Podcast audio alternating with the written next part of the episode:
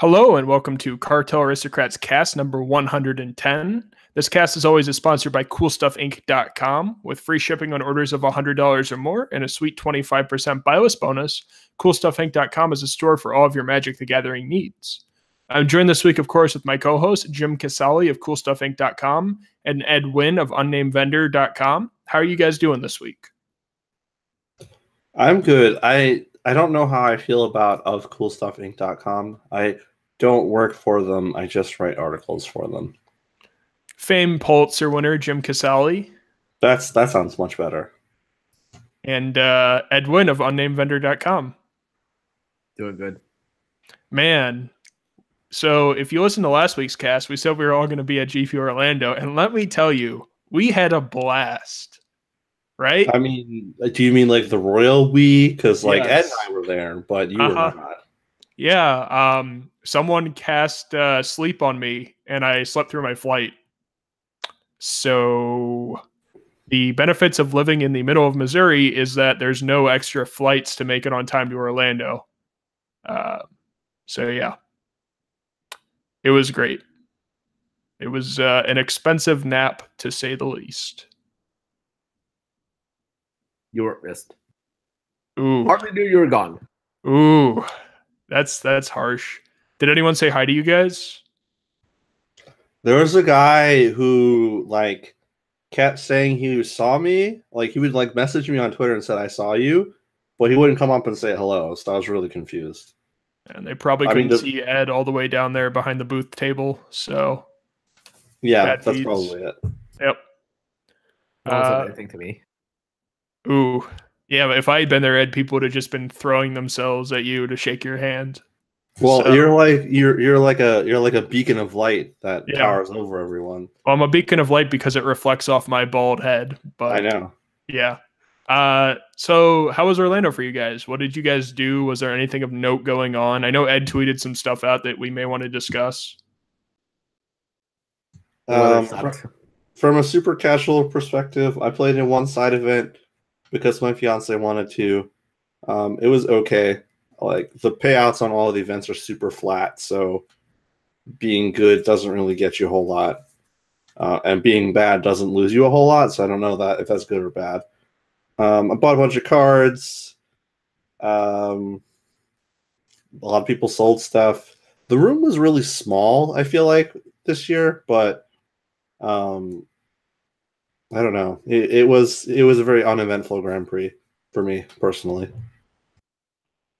So by comparison, uh, the Grand Prix uh, in Orlando last year, which was during like I want to say it was like Aether Revolt, like it was towards the end of Aether Revolt, as Aether Revolt limited event. We were actually in like a full exhibit hall. Um, this time we were like in the equivalent of like a large hotel ballroom. Uh, there are also only six vendors, so the show like was much better for all the vendors, um, compared to last year when there were I want to say like probably like about 16 vendors when it was with Star City, and there weren't like appreciably more people um, for that one. Like this one, it was definitely a small event. I want to say it felt like there were probably about like 12 to 1300 people in the room, maybe compared to last year when there were like 1600. But as a vendor, it just felt way busier because the ratio of players per vendor was just much much higher. And that's your only takeaway from GP Orlando? Uh, the weather sucked. Going to airport sucks. I mean, I I think that GP Orlando would be a lot better if it was in uh, November or December and not August, but that's an argument and a and a conversation that's kind of been beaten to death. Is yeah, it's cheaper to have a Grand Prix in Orlando in the middle of the summer, but also like less people want to go because it's the middle of the summer.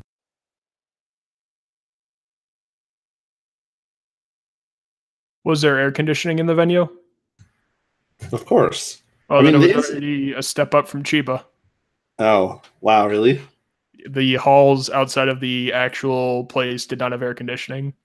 Oh no no! Everything in Florida is air conditioned all the time. That's not that's the big issue. The issue is walking around outside is obviously not air conditioned. Um, so it gets pretty warm when you're going to like dinner, but the event itself should have been nicely climate controlled.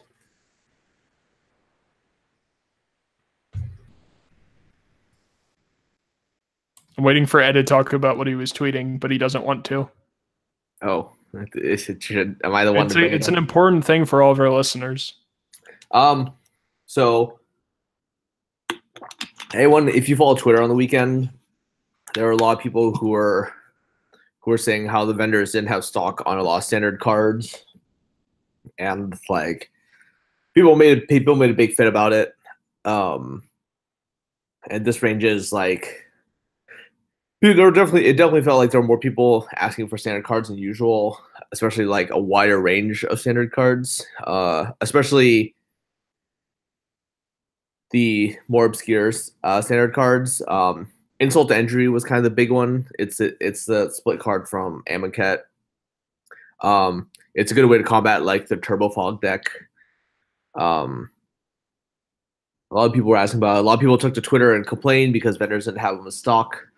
Um, so earlier this morning, uh, the vendors got an email from Channel Fireball, basically requesting that going forward, um, uh, vendors start to carry like a selection of these obscure standard cards.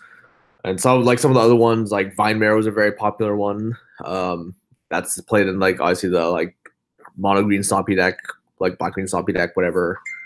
Um, like is like probably the big one. Insult to Injury like was the biggest one. There like people some like there's some pretty obscure cards like people needed like Haze of Pollen, which is just like the fog effect from Amonkhet. Uh, I honestly can't think of the other ones. Um, I actually had I saw um a couple of pros going up and down the like so the the event that I played was two headed giant sealed, and I saw multiple pro players asking the people that were building their sealed decks if they had uh the root snare I think is the fog from the core set and asking if they could have them because like you don't really play that in limited. So it was clear to me that a lot of people didn't come with cards, um, which is unfortunate because cool stuff has a location 15 minutes from the convention center with all of the cards in stock but i guess nobody knew that like there was an lgs that close that they could have gotten everything from i don't know so I tweeted about this earlier, and like the biggest issue I'm having is the time it takes to actually go through and prepare and stock this is rarely worth whatever you're going to get out of it. Um, right? Like, I don't even begin to know where like we would find like Haze of Pollen. Um, right? Like, it's not worth digging through bulk. And then if it were, right, like I would say, like how much would we have to charge at a reasonable rate for it to like make it worthwhile? Like Haze of Pollen, if you go on TCG Player and order it, it's like 10 A cents. dime. It yeah. exactly a dime if that. You're not you're not buying it for a dime at the venue. One because I don't want to take your change at the venue, and two like if I it, like it costs way more than a dime's worth of time just to pull it out. Um, and that's before factoring things like if you have to ship cards, right? Like if like is this is just additional added weight. Most suitcases are taxed on weight uh on the way in, as is like if you're if we're driving the show, sure, that's one thing. But like like in the case of Orlando, I doubt any vendor actually drove there other than cool stuff.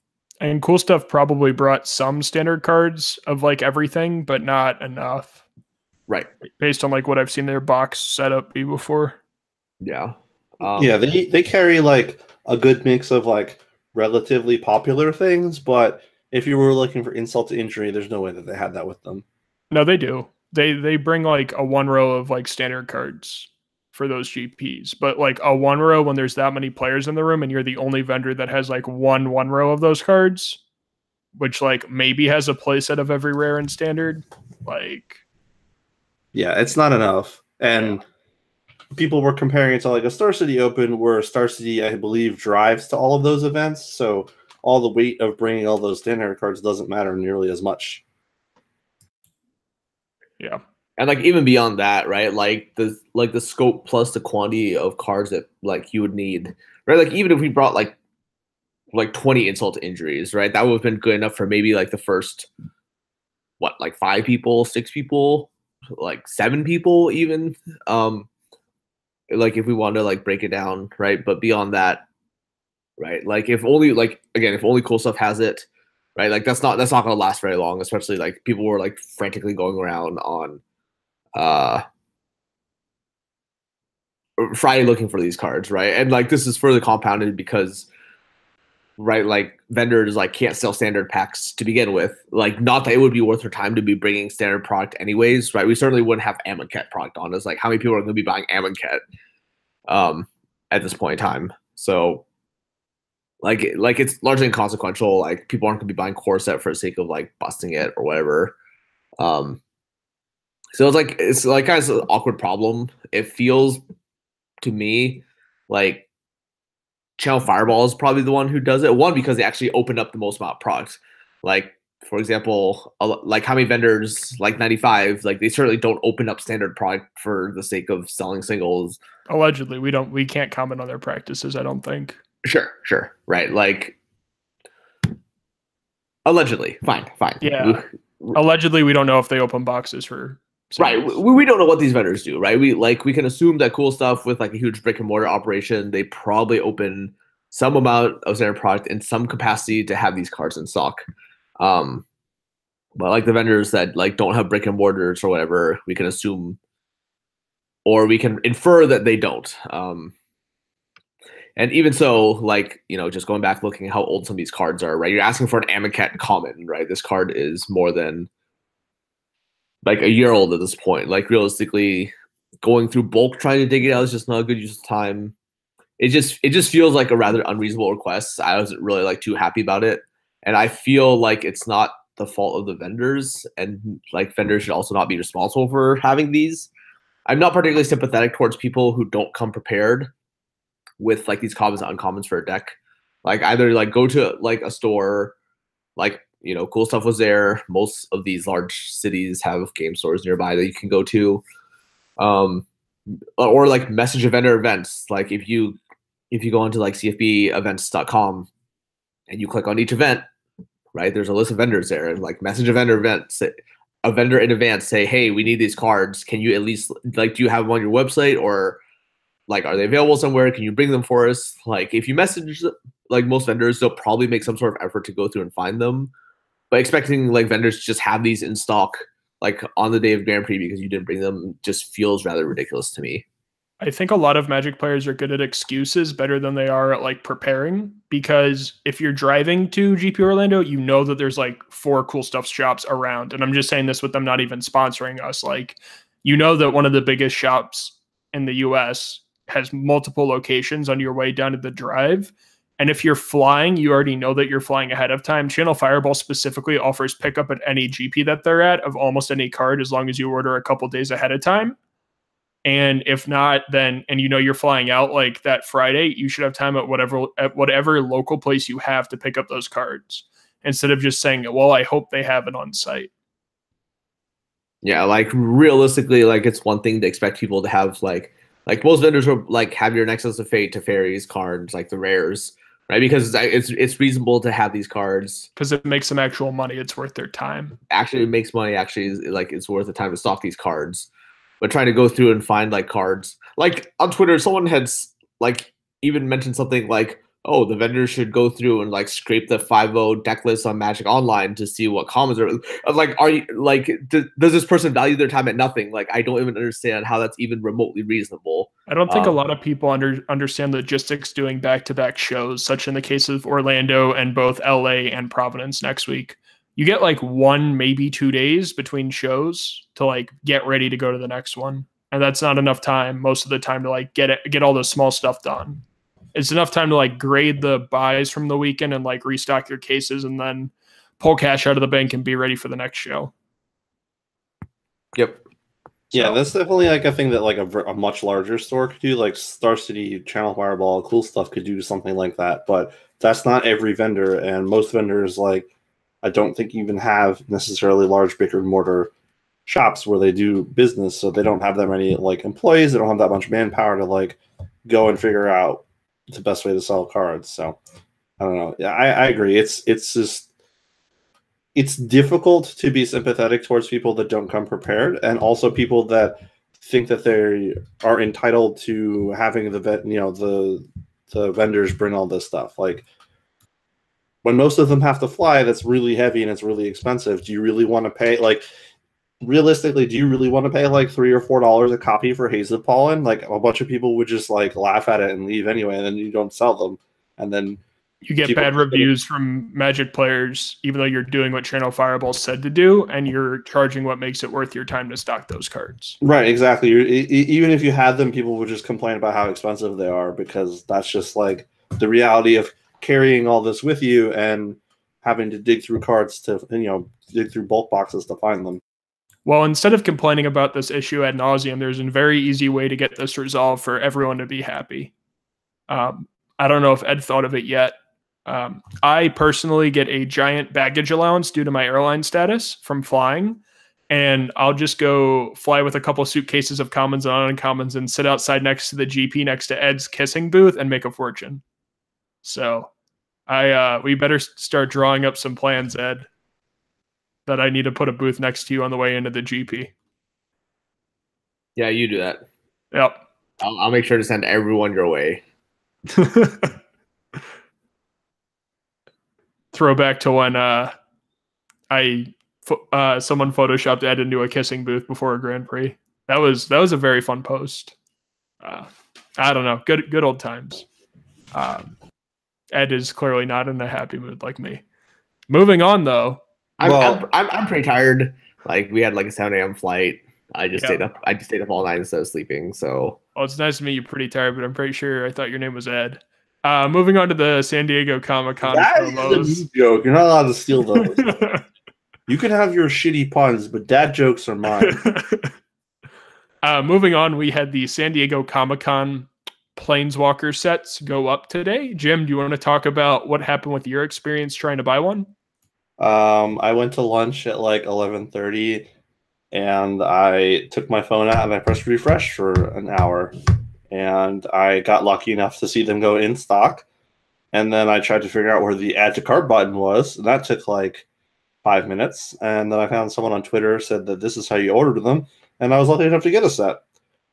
That being said, their website is awful and always crashes every time this SDCC stuff goes up. So I don't know why people who are surprised, but I kind of wish that they made a little bit more so that people could buy them at a reasonable rate. Um, that being said, like one of my friends bought them on eBay like after San Diego Comic Con, and he paid like fifteen extra dollars. And I think I might just do that next year instead of trying to deal with the hassle of ordering them from Hasbro. Like, it's just too much stress for like five Magic cards. And you don't even have to have them. You know, I I, under, I understand, I understand, but this is like cards would, you can buy for like twenty dollars, but you're complaining because you want to spend hundred dollars on cards that do the same thing. I don't care what they do. I like them because they look cool. Like I'm buying this almost purely as a collector's item, um, not because I want to play with them. Like if obviously my uh, my like my end goal was to play with them, I would have just bought the cheapest copies from the set that they came out in, not not these. But I really enjoy the art on them. It's clear that people are very excited because Terese Nielsen did a great job, but there's still a certain like certain disconnect and like they they don't announce when they go up. They don't really they have a They told you the day it was going to go up. Yeah, they don't tell you the time. That doesn't matter. You know which day. Even Marcel Yeah, Uh, yeah, but like, like an auto refresh. You have to refresh the page the whole day and hope you get lucky to order. No, them. there's scripts that a lot of people use. As soon as it changed to like available, it notified you, and then you just went on and bought them. I mean, I hear what you're saying, but like most normal people don't have that as their like. That's so much effort for for like a thing that should be pretty easy to par- purchase. Like there are so many people that want to give them a hundred dollars for this. Why is it so hard? Or why do they not have enough? I don't know. I don't really have patience when I see people complaining on Twitter that they weren't allowed to spend hundred dollars on five cards. Like, if you want it bad enough, just do what Jim's friend did and buy it on eBay and like don't look back. But like, if you're complaining because you were trying to speculate on this which I saw a lot of people doing, and they're like, "Oh, I wasn't able to get one to sit on." Like, I don't have patience for you. Well, I, I mean, I don't, lazy. I don't have sympathy for those people, but like, I think there are genuinely people that like wanted to purchase them to use them or to own them or because they want them specifically, Right. And they didn't get that opportunity. Those are the people I'm sympathetic to. I'm never sympathetic to like people that try and spec on them because that obviously takes that out of the hands of people that want them, and it makes them more expensive for no reason. right. I'm just expressing my frustration with the process of getting them. I think it's a little too hard, and it could have been easier or more streamlined, or like made it so that like people can't speculate on them as easily. I don't know. I assume that a bunch of them are going to get canceled because people try to order more than one, and there'll be more up in like a couple of days. But they're Yeah. also not going to tell us when that's going to happen. So I don't know what's going on. Yeah, personally, I got a copy. I'm going to throw it on the shelf for like 130 $140, and then people who missed it on the initial run can pay me to do the same thing that they could have done online. So Yeah. that's sort of where I'm at with it. Yeah. Well, last year it was a little bit easier because it was much more expensive because of the poster. Four days. It was up for four days, and then when it sold out, people still complained and said, "Oh, like why? uh Why? Why didn't I get one?" Or like, "I thought they were going to be up longer. I thought they had more." It's like you had four days. Like that's definitely enough time for you to have picked one up. I was say, uh, if it lasts an hour, Yeah, then I'm done. I don't have sympathy for you anymore. But like people were trying for you know half an hour to order them from the time that they went up, and because the website crapped itself, they weren't able to do that. I don't know. Yeah. It just sucks. Like I'm sorry to hear that people had problems getting them, but I'm you know grateful that I was lucky enough to order my copy. the other thing that we teach is there's always a better opportunity. So if you were trying to get this financially, you're going to have a better place to throw a hundred bucks in the future. Yeah, I mean, if you if you were trying to flip it for some easy money, I guess you could have done that, but that's not what I I like to encourage people to do. Yep. So moving on from GP Orlando and the SDCC promos that everyone was uh, going crazy about, do you guys want to touch on Nexus of Fate at all? And the people complaining about that, or do you think it's sort of been done to death by everybody? I'll just take a, a quick, quick little talk. So, in order to, to like understand everyone's different point of view, I think that Nexus of Fate is a mistake.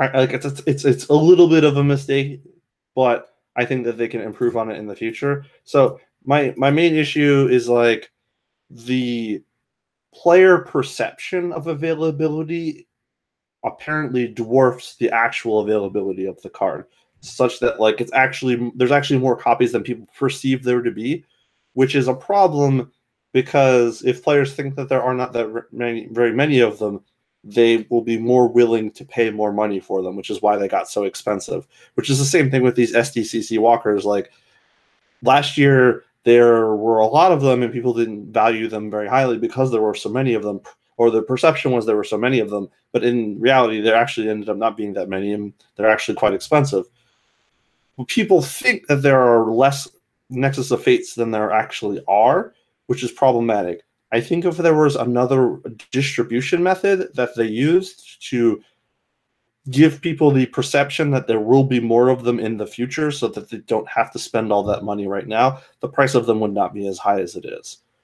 so Okay. i think that if they were like available in like standard showdown packs or something to that effect then people would be less likely to pay so much money and they would be less expensive i don't actually know how many of them are i didn't do the math on it but wizards of the coast claims that there are about as many of them as there are regular mythics or more than the regular mythics For now, before redemption starts, that's the important caveat to that. Yes, exactly. Which is like the thing is like you can redeem. Like I think the easiest way to, to, to solve this problem is just to include them in a set redemption. As Um, non-foil, Sure, it, doesn't really matter if it's foil or non-foil. Just like if they're included in a set redemption, people know there's a way to get them outside of the buy a box promos that are probably sold out at lunch, and you know, at, at your popular stores. So there's there's there's a relief valve for it. When they're just exclusive to buy a box promos, I think that people have some reservations about how many of them actually exist. So they could do really successful promos though, because because we've seen with the buy a box promo um, flip lands from Ixalan, like those are quite expensive, but also help to sell boxes. But nobody's really mad that you know the promo uh, search for Azcanta is like super expensive because you don't need that copy. That's not the cheapest copy available. Those weren't actual buy a box promos though. They were Black Friday promotional ones. They didn't come with every single box sold at the beginning of the set. That's the only difference, and that's something that needs to be taken into account. I guess, but like they were they were like limited time buy a box promos, right? Like you yeah, had to buy. but there were less of them, them given out than normal buy a box promos. Sure, but what I'm saying is people don't have a negative opinion of them because they're not the only copy available of that card. Right. Ed, thoughts on it? Because you you were on this the week that it came out. You were talking about potential arbitrage plays. You were talking about how this card might see play. You nailed this one on the head. What are your thoughts on it? Um, as a whole, I'm generally not like a big fan of like people complaining about things. Uh, I'm not particularly sympathetic to people who said they didn't get one because they ordered their boxes online rather than going to a game store and missing on that opportunity. Um, that I definitely have no sympathy, right? Like if your decision is to decide that you'd rather spend like, you know, $90 on a box online instead of going down to your game store and spending like, you know, $100 or whatever and not getting this, I like that, that's, that's on you. Um, in terms of the card itself, like I think people have to realize like there are a lot there there are actually like far far more copies out there. Like I understand it's a perception thing because it's you know it's it's naturally like brought into a spotlight, right? Like no one is complaining about like Fire Song, right? But that card is like unplayable. But there's like no shortage of copies out there if you look. Um this weekend in Orlando, Nexus Fate, like literally every player out there who had like excess copies were literally just trying to sell them. Um there was like there was like some decent movement on Friday. People like need it for uh like there are like people last minute like, hey, I just need like four Nexus of Fate for my deck or whatever, or I'm trying to build a second copy of the deck for my friend. He needs copies of Nexus of Fate, etc. So people were buying them, but for the most part, it just felt like people were basically just trying to sell them, um, or basically just trying to get whatever they could. Um, so and like I think going forward, like there's still plenty. Uh, it, Fate is is actually down. It's cheaper on TCG Player than it is like a week ago before the Pro Tour. Right, there was time when at the Pro Tour, um, that like part of that might be due to like people holding them or whatever. But I think like in the days leading up to Pro Tour, probably like like Wednesday, like Wednesday evening into Thursday after pros had probably locked into their deck. Um, there's probably there's probably like some inside information there. Like most of the pros who actually think like the deck is good, they probably spent some money to like you know throw down and buy like you know, what's buying like 10, like 10 or like 20 Nexus of Fate, right? That would, at, at market numbers last week, that would have been like, you know, 10 of them would have been like $25, like $200, like 250. Yeah, like two, 200 to 225. And then on site, they were 50 and buy listing for 30. Right. At uh, the Pro Tour. Yeah. So. Uh, right. The, so like some pros like probably bought in and that created like this illusion that, oh, this actually is a real deck probably caused more people to like jump on bandwagon, and that quickly drives the price up. Uh, mainly because it doesn't take a lot of people needing like a playset for a deck or something to cause it to go up. And now that you know the now that people figure out like the deck isn't like completely as busted as like as they made out to be, like it just didn't like completely crush the pro tour, right? A lot of people are trying to offload their copies, and they could rather clearly would rather jump in and make the opportunity, like make the money there, than just try and hold on and see like how it would be. That being said, I do have some concern. Like if people like sell these, like what happens comes rotation. Uh, a lot of pieces that make the deck good or that make like like not necessarily like the Bant component, but just like blue eye as a whole, right? Like there's no you still have like you know Teferi, you still have Search or Azcanta, you still have like all these like very powerful tools that make like that are like a good initial core for blue white like control decks or whatever if it's still good in the future, then like the card supply issue might actually be a problem. But as it is, I think Nexus Fate is like more or less fine. It's just one of those things that like people are just like blowing way out of proportion. Um and like just it making it like a way bigger deal than this. Like I, I think it's worth it's something worth noting. Um but I think making it like a somewhat re- restrictive card in the sense that like it's big, it's splashy, it's not, it's clearly not like a fatal push. It's not like meant to be like a multi-format all-star type thing. Um, I, I I think I'm okay with it where it is. Um, ideally, it'd be a little bit cheaper. I do see like in the next like few weeks or so, it might go down a little bit more, down to like back down to maybe like 15, like like 15, maybe like twenty dollars would be pushing it. It's already down to like 25. I think there's still a little bit more room for it to fall, especially as like you know vendors who like vendors who bought them or whatever, like as more copies just appear on TCG Player and on the market for people to buy up. I feel conflicted on this card. Um, I remember looking at pricing opening weekend and seeing competitors in my local area selling them on TCG, like verified game shops, their official account, and they had like 30 or 40 of them listed. Um, so for that, it's like it's a boon to game shops who just got killed by M25 and Iconic Masters, but Wizards has helped them by doing Battle Bond, Unstable, and now these promos to help sell stuff and like get some capital back. So it's helping out your local game shop by like driving sales so that it feels like they need to keep power creeping these promos in order to sell more packs or like make it so that it's like a basic land or something where like players just need to have this card for their collection or whatever.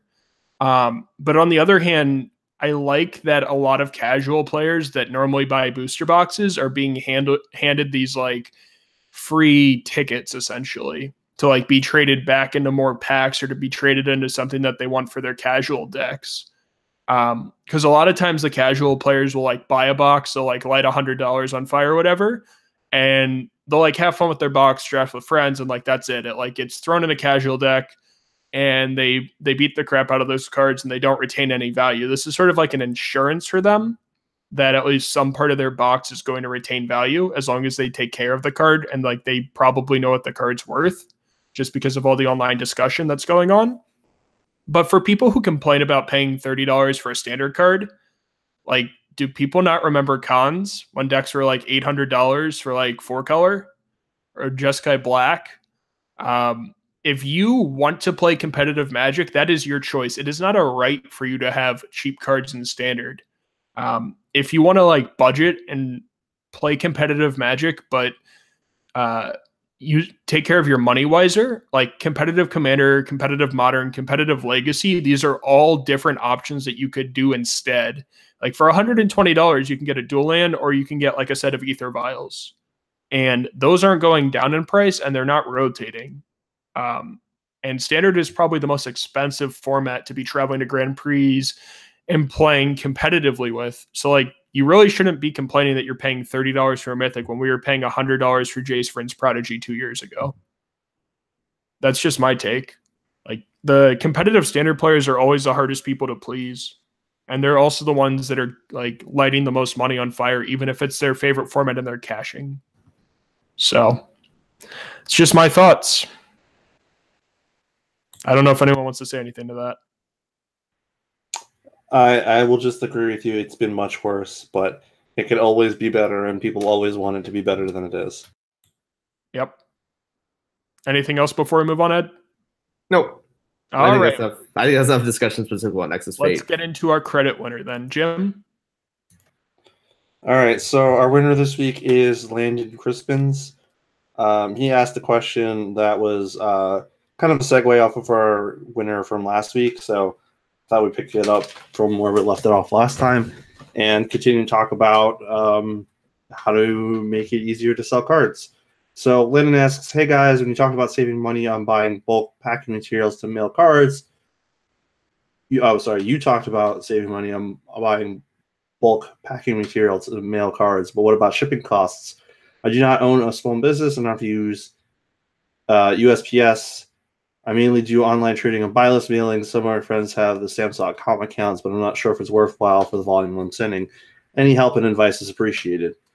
So this is one of the easiest things to do. Um, if you have a PayPal account, you have access to stamps.com. And since those are free and most people have them to buy and sell cars online, uh, if you use the PayPal shipping method, you will pay less money than if you brought it to the post office and got the mail the the postage paid for there.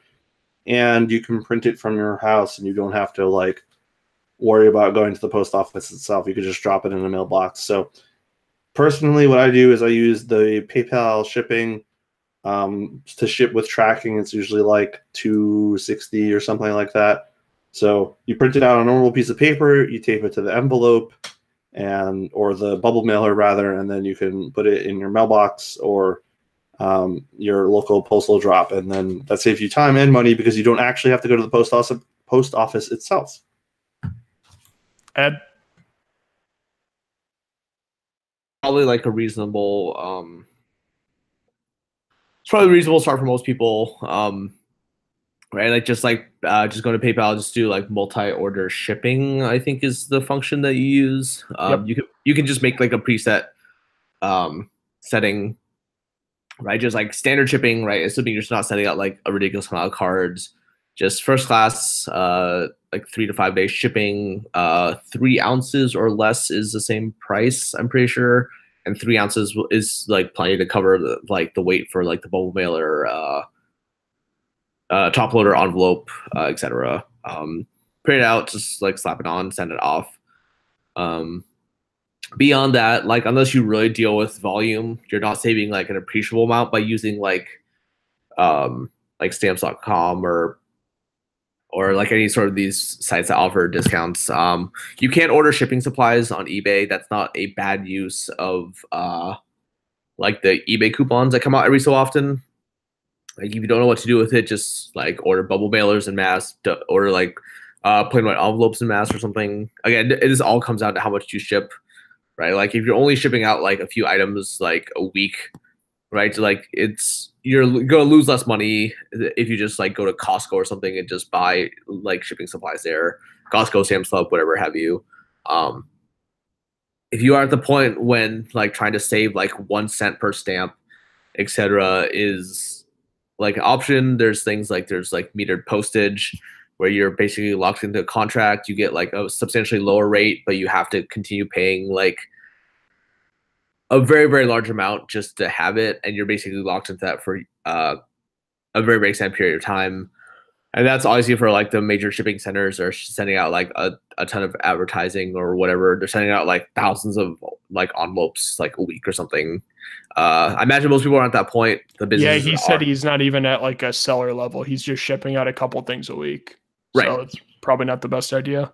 Right, right. Um, and even like I imagine like most stores like like just probably aren't going to be sending out that volume to make it like worthwhile. But there are options out there if you like if you are looking at scale, but realistically, uh just like saving time. I think we've mentioned like in the past you can do things where like you can spend like hundred dollars on like a Dymo uh, thermal printer, just hook it up to a computer, set like put in the settings. Like you can copy and paste addresses over, and then you can just like print the labels right there, and it comes out like on a like on a sticker. You can slap on your envelope. It looks a little bit nicer. It saves time. But again, until you get to a certain point, it's probably not worth it to be spending more money than like just kind of your default options. I think that you guys answered that question pretty well. Jim, how can Landon claim his credit for this week and how can people leave a question for next week? So, Landon, send me a email at cartelaristocrats at gmail.com and I will respond with a uh, store credit code for coolstuffinc.com. If you'd like to win next week, you need to leave a comment on our, or sorry, a question on our article that will go up probably Tuesday, the 14th on coolstuffinc.com. If you go to their website and scroll to the bottom of the page, that's where all the articles go up, and you should find ours with the uh, purple top hat and monocle. Woo! Um, all right, let's get into pick of the week. I hope Ed is ready. Uh, I am. Uh, wow. yep. All right, let's do it. Uh, pretty straightforward. Like standard rotation. Like we're a little bit more than a month away at this point. Uh, if you don't have them already, pick up like the Ixalan uh, checklands, right? The cycle of Glacial Fortress, Drowned Catacombs, etc. Uh, this these are probably going to operate very similar to how Kaladesh lands did. I think that was the most recent cycle. Um, yes, these have been reached before. There's definitely Ed, like you're wrong. what The Amonkhet lands had cycle. Uh, oh God. I was so glad you didn't show up this weekend. Jim, Jim and I were just like rumbling, like, man, this is so nice without Jeremy. All right, but continue on what the last land set cycle was. Uh, like the Kaladesh lands, they were like pretty cheap for their like when like uh, during uh Kaladesh and like through Moses opening, and then after some amount of time, like they got expensive because one is their only printing, and two, like people realize like, oh, these have just kind of like slowly disappeared, and like most of like almost every one of them saw a decent amount of play. Right, like Spire Bluff Canal, he's playing Storm in Modern, but like in Temur Energy, like Spire Bluff Canal and Botanical Sanctum were very good. Uh, Concealed Courtyard saw play like Mardu Vehicles, and like I, they probably peaked out like seven, eight dollars. Um, I think Spire Bluff was like ten dollars at one point. Um, so like if you don't have these, it like just spend the money, just buy a set of each. If you have like extras, hold on to them, and you just be able to cash them out. I imagine like October at like a very very reasonable return because you know lands are always good. People always need lands. There's always gonna be two color decks so I'll play these. Um, I think the Dominaria ones are a little bit worse. Uh, they're like a little ways away, but it's possible like there'll be a time when like the Dominaria ones are like will be good, like a good pickup as well. They're all kind of in the same like cheap ballpark range. So if you like if you don't already have like a set of 40 or whatever, probably work towards that just to have um and then if you have a if you have a surplus of them like you'll definitely get paid off. Uh like it, it should be a relatively easy double up i imagine uh when rotation hits. The other one that's like also kind of an odd one that i didn't notice is gigantosaur. It's a five mana 1010 from core 19 it's less of a spec and more of like a realization. Like i didn't know that this card was like not bulk. It's one of those things where people just kind of like throw at you they don't really think too much of it, mainly because again, it's just like a vanilla creature. It's just like a dumb, like a big dumb green creature. But if you go into TCG Player, you actually look at the supply. The supply is very, very low, even compared to many cards like like the standard like mythics in the set or whatever. Um definitely don't sell these for bulk. Hold on to it. I imagine like just kind of the nature of it just makes it like a big like splashy card. There's always casual appeal, even if it like this card will clearly never be competitive. Um, but it, it's possible it is like when Ghalta came out. Like who would have thought that Ghalta would actually be like a relevant player in standard? It took some time, but like what started out as being just like a casual all star, like slowly made its way into like actual like actual standard deck in like the mono green stompy and like mono green stompy is probably like the third or fourth most played deck in standard um, if you discount like the control variants being like branching off of like turbo fog or whatever. Uh, so just a heads up. Um, if you do see these, like pick them up. I imagine like it will be quite difficult to pick these up once core 19 rotates, mainly because people just won't have these and people like people still don't know that like these cards are actually that like that specifically this card is worth something um, and I imagine that like right now it's like two dollars. It probably won't ever go to like ten dollars, but it, like it, it, will, it will never be a bulk rare either. But you can probably pick it up at like a dollar or something, and you should be able to like double up on it pretty easily. Jim. So my pick this week is um, also a little bit speculative, but it's so cheap that I can't really see this going wrong. Um, Bitcoin. Has everyone what? Is it Bitcoin? no, it's definitely not Bitcoin. We already know how that went. Um, no, my pick of the week is Mesa Enchantress. Uh, Argothian Enchantress has already gone up, and most of the other like staple enchantment cards have gone up. Mesa Enchantress is one of the ones that was not included in the precon deck. Uh, they included Eidolon Blossoms, and I, I think Yavimaya Enchantress. So the other two that are popular but not included in the deck are Mesa Enchantress and Verduran Enchantress. I'm correctly remembering their names. Yes, uh, we've had a lot of people ask for those when they're building their enchantment decks lately. Yeah, so Verduran just has a lot more printings and is a little bit more expensive. So I Alpha would uh, through ninth edition, I believe. It was in every one of those. I believe it was in every set from Alpha to ninth edition. Uh, Alpha Beta uh, Revised Unlimited fourth. Uh, it looks like it wasn't in fifth. It was at six, seven, eight, nine. Okay. Well, I remember looking for them this week for customers and like having to pull through all the boxes that it was printed in. Yeah, I actually want to try to get a Black Order Verduran Enchantress, but they're like a million dollars because Yeah. It was printed in every white border set and then only available in alpha, beta, seventh, eighth, and ninth foils. So Yep. it's kind of obnoxious. Mhm. Anyway, Mesa Enchantress is in significantly less sets um, and is a little bit less money at like 45 cents. So you can kind of just buy a bunch of these and watch them slowly appreciate. I think that if any of the enchantment commanders get quite popular, this is the first card that's going to pop. At, well, I guess the first next card that's going to pop since some of them already did. My pick is well, so on a similar vein because Jim is very good at nailing this trend. Um, another card that's going up because of the Enchantress deck, and a card that has seen steady growth for six or seven years now, is Privileged Position. This card now retails for twenty dollars. It was an eight dollar card a couple years ago, and it's seen a very healthy growth in the price trajectory of this card. I've actually been selling a ton of them on TCG lately. I think MPs have been like 16 and SPs have been closer to 17, 18s.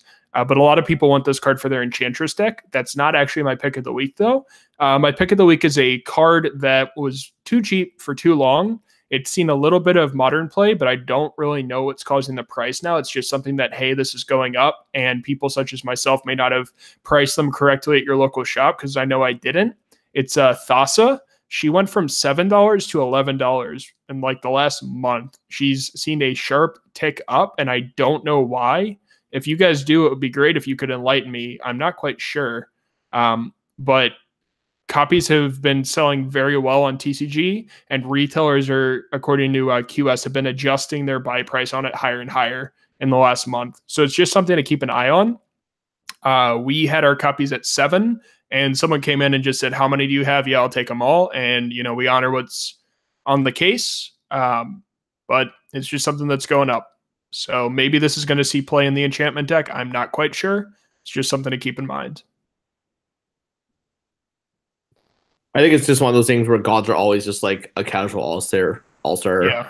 right? Like gods, like just like like a staple in EDH at this point, especially the monocolored ones, right? Like none of them are terribly cheap.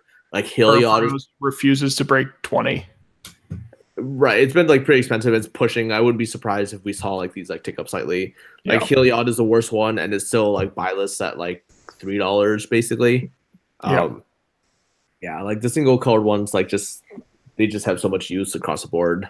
Uh, even though Theros like the most open one compared to uh the ones from like the enemy colored ones and allied colored ones from Born and uh, Journey. Yeah, Thassa is also probably going to see a little bit of an uptick because it is both an enchantment for the enchantment deck and it gives your creature unblockable. So people that are trying to build uh, Eureka might also want that. Okay. Well, those were some pretty good picks of the week. So hopefully we helped you guys save a little bit of money. Uh, where can people find you guys? I'm at uh, at Edwin thirteen on Twitter. And Oh, yeah, someone prob- wants to know which GP you are going to be at Ed. We had a question from the YouTube live cast. Got it. I will be in GP Providence this weekend uh, with Tales of Adventure. Okay. Jim? My name is Jim Casal. You can find me on Twitter at phrost underscore. You can find my articles every other week on coolstuffinc.com. And I guess you'll find me at the next GP Orlando, I guess next year, maybe. Hopefully next winter. Like please be next winter. I, you know, if they did it in February, you'd be so much happier. But you know when it's going to be? It's probably going to be in like July. no, we're getting a we're getting a Canadian GP in February. I'm calling it right now. Uh, yeah, Vancouver's going to be in February or Toronto, and then they're going to do Orlando and like Vegas. Vegas in like July, and people are just going to be like, "Why do you do this to us?" Um, yeah. I'm Jeremy. You can find me on Twitter at Missouri MTG. Um, that's pretty much it. Uh, you can find us on Twitter at cartel underscore finance. You can find us on YouTube, Facebook, SoundCloud, and Gathering Magic Cart or coolstuffinc.com at cartel aristocrats. And uh, yeah, that's it for this week. Ed, I hope you get enough sleep because I know I certainly did. And we'll see everyone next week. Have a good one. Bye.